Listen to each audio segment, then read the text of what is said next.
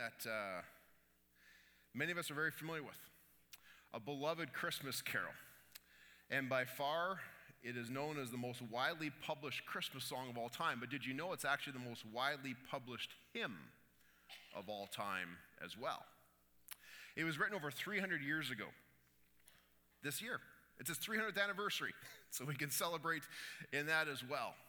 And it was written by a famous songwriter, a guy by the name of Isaac Watts, who also wrote some songs that some of us are probably familiar with. A, a song, uh, a hymn, At the Cross. Probably know the song At the Cross, some of us here. And also another familiar one, When I Survey the Wondrous Cross, a very well known song. And one that, uh, that he wrote as well. But by far, Joy to the World is the most famous song that he's written. It's a song that tells of all creation, uh, of heaven and of earth, rejoicing at the arrival of their king. And that king being Jesus, who, who redeems all people and all creation. And Romans talks about how all of creation will one day be redeemed from the curse of the sin that, that, that started back in Genesis chapter 3 when, when the sin entered the world and creation was cursed and how he rules. How he rules in truth and in grace. And there's this call in this song for all of creation to celebrate God's love, described in these manners. Now, perhaps as you look at the words of that song, it, it, paints a picture a little bit different than we see in the world around us this particular Christmas. Perhaps as we look at the words of the song, it, it paints a picture a little different than you see in your own life and in your own heart this Christmas. That's why this season of Advent is referred to as a time of preparation, but also a time of anticipation. Because we anticipate things that are not fully yet revealed within our lives, within ourselves. That doesn't mean the promises of God are not good and true and available to us. It means sometimes we ourselves are not fully entered into them in a particular time or season, such as the time of Advent. So, as we go through these next few weeks, I want to ask you a question. What are you most anticipating this Christmas season?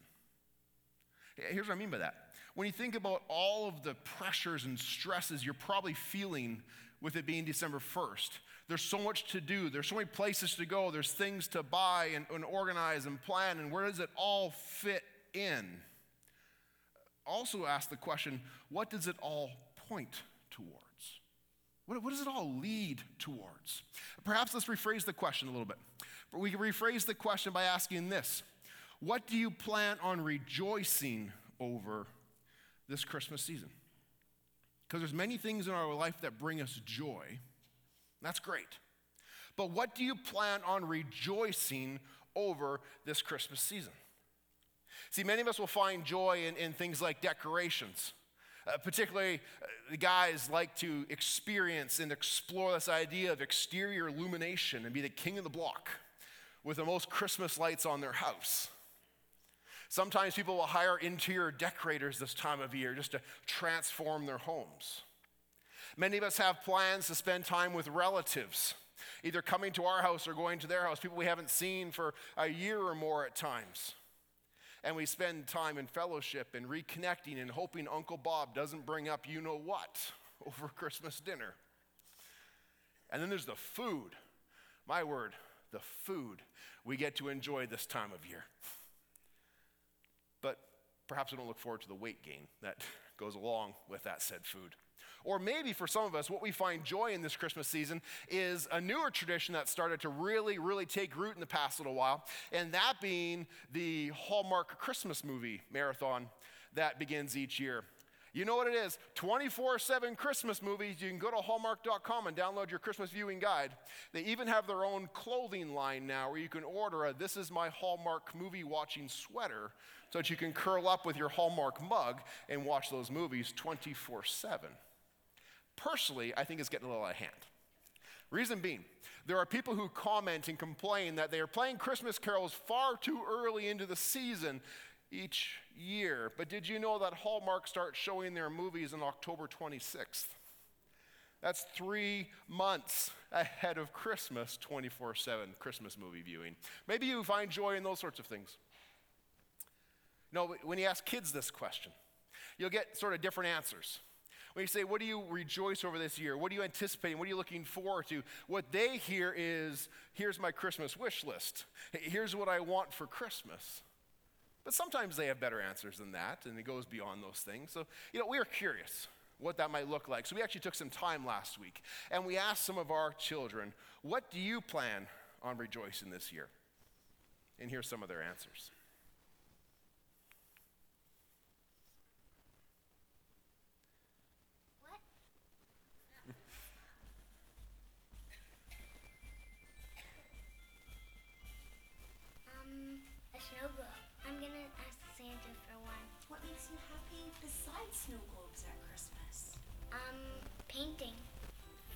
With my sister in the snow and like going sledding.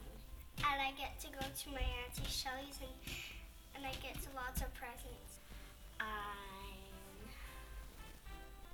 looking forward to we're going to decorate the tree because we have a Christmas tree. Mm. Dad, I did lots of presents. And Dad, get to have family time. Uh, maybe I got, I got, maybe, maybe presents.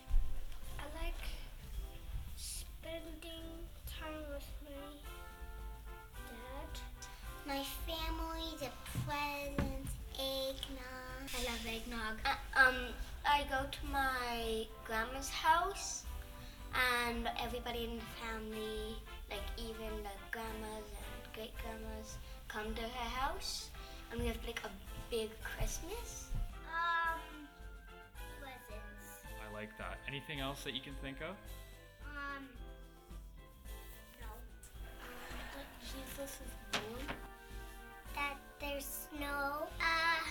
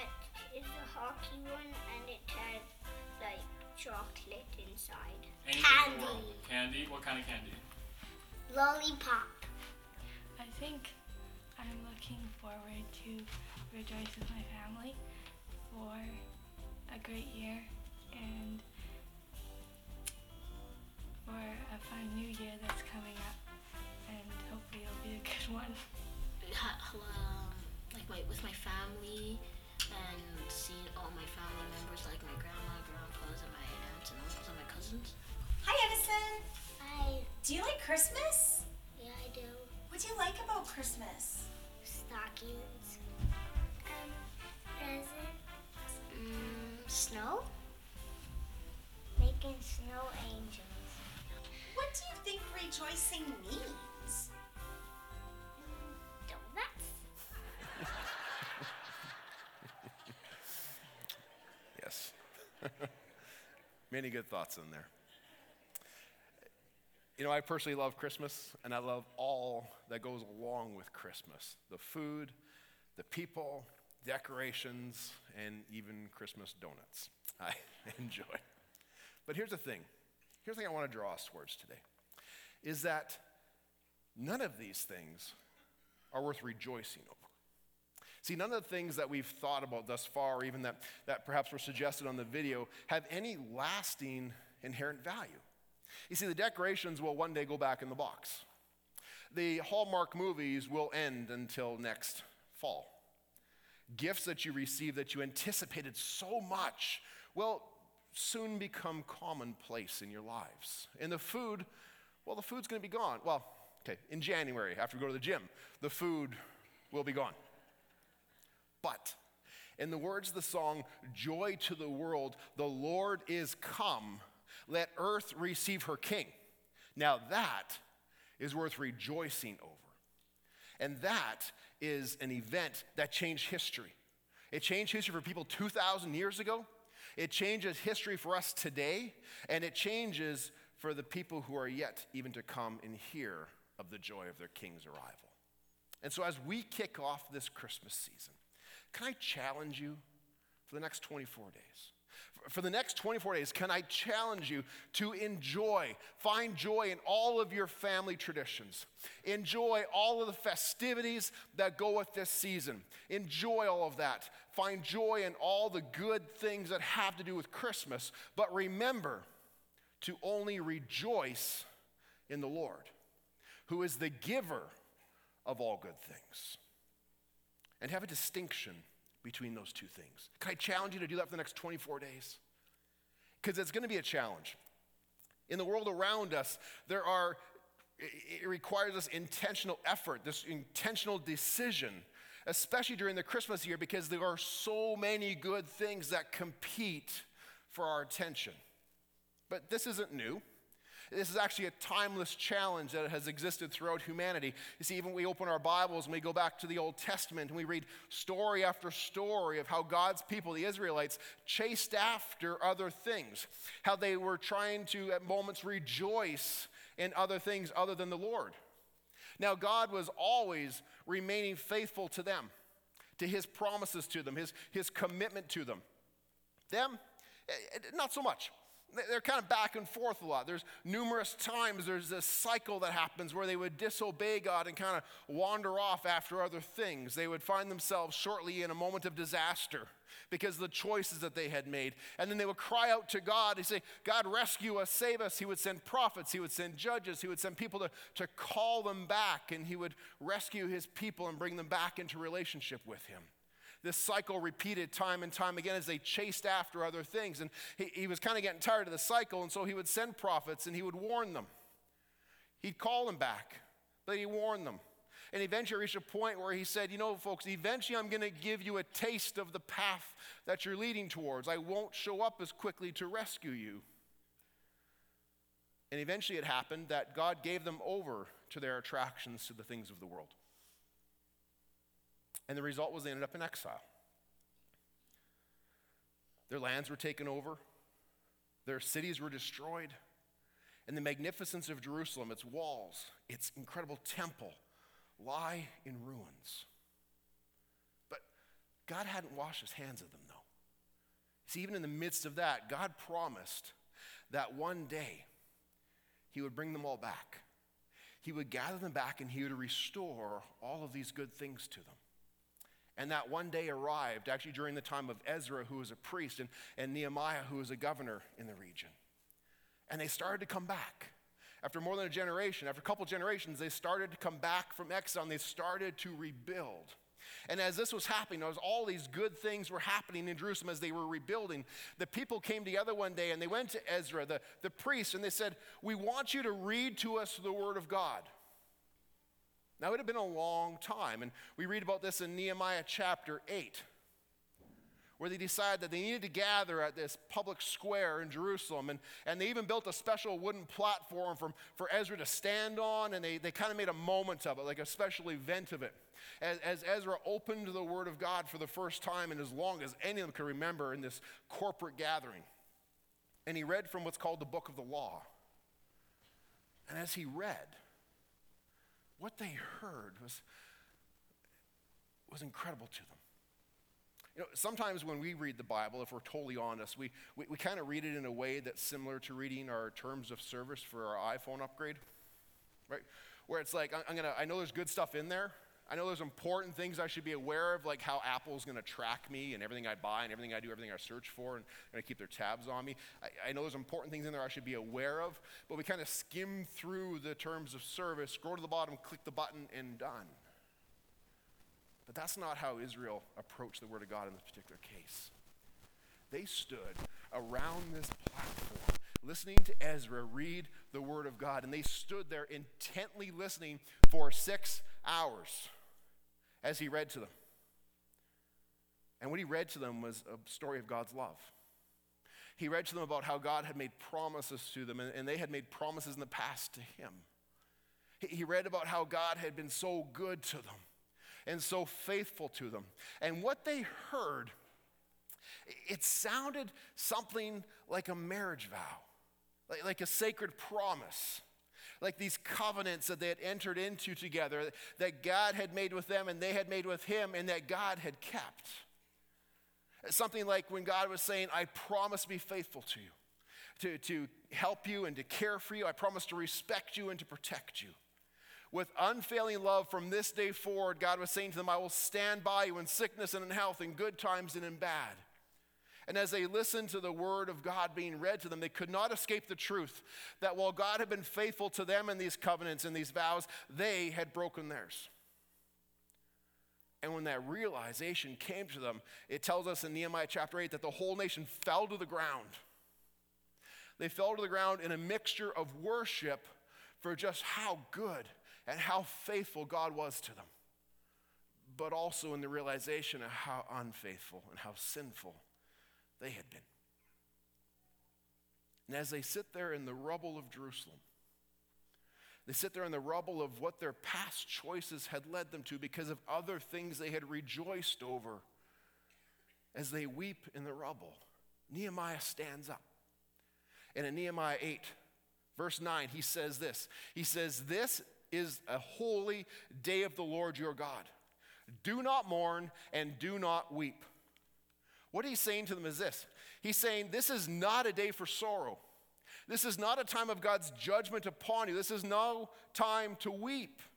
Folks, this is a day of renewal. This is a day where we are turning our hearts back to God, and God is lifting up our faces. He is looking us in the eye, and with warmth and with sincerity, He is saying to us, I said I do then, and I still do today. Ladies and gentlemen of West Meadows, hear those words in your life. Hear those words today that no matter what your past may be, no matter how close you may have been to God at one point, then you kind of wandered off for a while. No matter what sort of rubble you may find yourself in because of your life choices. No matter how many times you may have heard of God's love, but then just, just kind of pushed it aside and just kind of rejected it and thought, no, self determination is the way to go. I'll, I'll find happiness on my own apart from God. I'll, I'll work until I find the right job or, or until I find the right spouse, the right friends, and then I'll be happy. Happiness is not found in those things. Regardless of how many times that may have happened, hear the words that God loves you, that God smiles upon you, and He invites you to enter into or to renew your relationship with Him today. And when that happens, uh, for Israel, but also for us today, we find we have reason to celebrate. We have reason to rejoice. And that's, that's what Nehemiah tells them because he says in, in verse 10, he says, Go and enjoy choice food, go and enjoy sweet drinks Go and, and he says in verse 10 send gifts, send to those who have nothing prepared for them. For this day is holy to the Lord. Do not grieve, for the joy of the Lord is your strength kind of reminds me of our Christmas banquet last night, where, where we were celebrating the start of the season and we enjoyed choice food, we enjoyed sweet drink. And with the launch of our Angel Tree program, we were entering into this time of giving of gifts to those who have little or nothing to celebrate the goodness of God this Christmas, this festivity that we can engage in. But notice the reason. That wasn't the reason. Those were all the good things they were enjoying. That was the event they were participating in. But notice the reason. Notice what the source and the object of their joy is. It's the joy of the Lord. You see, there were many good things around them. There were many good things that were happening to them. They had settled into their towns and they were setting up marketplaces. Life was returning to normal from what they had remembered and been told. They were rebuilding their city walls and all the buildings that go with it, which provided them a sense of security and strength. They were rebuilding the massive temple. It gave them a source of pride and, and identity as a nation. And yet, even though all of these good things were happening around them, they wept. They wept because they knew that there was something greater. There was a greater need, there was a greater source of joy than they could find in these good things. Because here's the thing you can build a kingdom. You can create all sorts of things. You can devise all sorts of plans for yourself. You can plot your own course in life. You can build a kingdom, but without a king, it's empty. Without a king, it has no power. Without a king, it has no lasting joy and is not worth rejoicing over. We see this not only in, in people who are followers of Christ, but in the world around us. Uh, the actor and comedian Jim Carrey is famously quoted as saying, I think everybody should get rich. I think everybody should be famous and do everything they ever dreamed about just so they can find out that that's not the answer. Deion Sanders, who many of us will remember from, from a few years ago, famous football player and baseball player, the only person ever to play in a Super Bowl and in a World Series. When he shares his testimony, he says that after he won Super Bowl 29, something that he had worked his whole life for, something he had dreamed of since he was knee high, after winning Super Bowl 29, after the celebrations, after he bought himself a new Lamborghini, after the parties and the interviews, he was empty. He says in his testimony that in spite of the fact that he had money, he had women, he had fame, he had status in the world of sports, he says, I still felt empty inside and I even thought about killing myself. There was a person in his life who loved him and shared the truth of God's love with him, gave him a Bible but he set it aside as he continued to chase after other things. Until one sleepless night, he got up, he opened it, and he read the words of Romans 10:9 that say, "If you will confess with your mouth that Jesus is Lord, if you will believe in your heart that God raised him from the dead, you will be saved." And he says something inside him said, "Yes, this is for you." And that night, he asked Jesus into his life. The king had come. See, you can build a kingdom, but without a king, it's empty of power. And there is no means of rejoicing and lasting joy. For Israel, God was their king, his favor was upon them. They had renewed their vows with one another, and his joy was over this renewal of relationship where they were his people, he was their God. And his joy over that was their strength. A strength that would allow them to say words like, Joy to the world, the Lord is come. Let earth receive her king. And so they celebrated. They celebrated in this reality, but this was no ordinary celebration. You see, all of this took place during a time of year when God had previously commanded them to hold a certain festival. A festival they had read about as Ezra was reading to them. A festival that's referred to as the Feast of Tabernacles, which was actually very fitting. You see, because this wasn't just any feast, it was an eight day event that was bookended where people would not go to work, they would have these big feasts, and they would bring all sorts of sacrifices to the temple. And this took place near the end of the season of harvest when, when they had a chance to rejoice in God's provision for them. And They could celebrate how much God had cared for them and given them and provided for them in the present, but also they could look back upon their ancestors as they wandered in the wilderness and God had cared for them and provided and protected them then as well. It was a time of celebrating past faithfulness and God's current provision through the good things He was giving them in that moment as well. And it was referred to as the Feast of Tabernacles or sometimes the Feast of Booths because people would, would build and live in these temporary huts made out of tree branches. And it was a further symbolic statement that, that reminded them of in the past how they had been freed from Egypt, which was a, a temporary home that they had lived in, but that God had freed them from Egypt. But it was also an opportunity to remind them that in the future, God would send a Messiah who would free them from their sins, which was their temporary condition in which they lived as well. So, this Feast of Tabernacles is an incredible opportunity to rejoice in all of the good things that could bring them great joy, but to rejoice in the Lord who is the giver of all these good things. Feast of Tabernacles. And God had talked to them about these things through prophets. He had talked to these things about the word of through the word of God. And Israel was rejoicing in God's enduring love for them. But did you know that we have something even greater? We have something greater than prophets, and we have the greatest gift, the greatest revelation of God's love. And we read about this in the opening words of the book of Hebrews when it says that in the past God spoke to our ancestors through prophets and, and many times in many various ways, but in these last days he has spoken to us by a son, whom he appointed heir of all things, and whom he also made the universe. Speaking of the Son of God, he's referring to Jesus, who was born on Christmas Day, when God became flesh and dwelt among us. And he describes him here as an heir and creator of all things, meaning Jesus has authority and power over all creation, which kind of sounds like a king, doesn't it? It kind of sounds like a king to me. But did you also know that during Jesus' earthly ministry, that there was this one time recorded in John chapter 7 when Jesus himself went and participated in a Feast of Tabernacles. We read that in John chapter 7, where for the first few days of this Feast of Tabernacles, Jesus kind of laid low. He, he wasn't going to go at first, and his family went on ahead of him.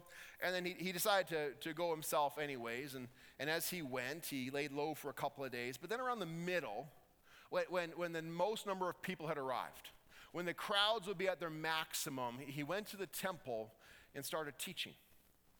And in accordance with, with the festivals, he was teaching about how he himself was dependent upon his father. How, how all that he knew to teach, all of his ability, his mission came from the Father. And as he was teaching over these days, there was a division. There are some people who, who, who just love what they were hearing and they, they started to follow him, and others, uh, they were pretty divided. And they were, they, were, they were pretty skeptical of what was taking place and, and, and what all he was saying. They were, they were just there for the festivities. They weren't there for hearing from Jesus, who was claiming to be the Messiah. And then on the last day, on the last day, at the biggest point of celebration, in the middle of all the celebrations taking place, Jesus stands up. And in a loud voice, he declares in John chapter 7, verse 37 38, he says, Let anyone who thirsts come to me and drink. Whoever believes in me, as scripture has said, rivers of living water will flow from within them. To grasp the power of the words that he's saying here, we need to understand the context of what's taking place. You see, throughout the weeks of this festival, one of the ways that they would celebrate and remember is priests would go down to the river and they would get a container and they fill it with water. They would walk up to the altar and they would pour it on the altar. Remembering God's past provision of giving them water from a rock when their ancestors were in the wilderness. On the final day, they would carry water up to the altar. They would walk around it seven times. And it's during this moment that Jesus stands up. And he says, If you are thirsty, come to me. The contrast will be powerful upon all who are there to have ears to understand. He was saying, You can rejoice in a container of water that will be empty very, very soon, and you'll have to go fill it again and repeat time and time again. Or you can place your faith in Jesus Christ, who will quench that thirst, who you will never be thirsty again in your spirit and from him rivers of living water will flow from you. As he refers to the Holy Spirit that comes to indwell every person who gives their life to Christ and counsels them, convicts them, and comforts them during times of need if they place their faith in Jesus Christ.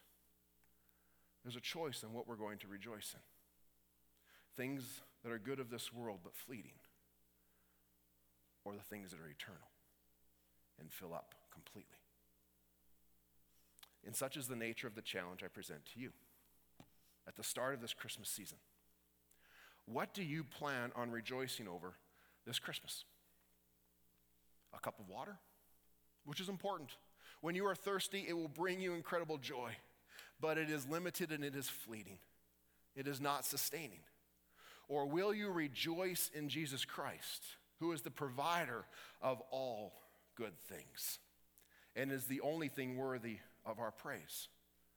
I know there are many here who personally have a relationship with Jesus Christ. They, you know him and you're striving in various ways to live with him and for him. And I believe that you are anticipating celebrating him as the reason for the season. If so,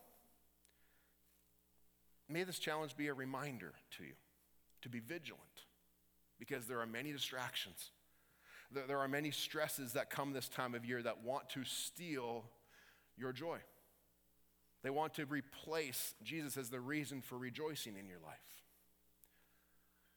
But if you do not personally know Jesus Christ, if you've never accepted that gift of forgiveness for your sins, if you've never made him the king of your life, then perhaps you've built a kingdom for yourself and by yourself, but you know that it feels empty because it really has no king.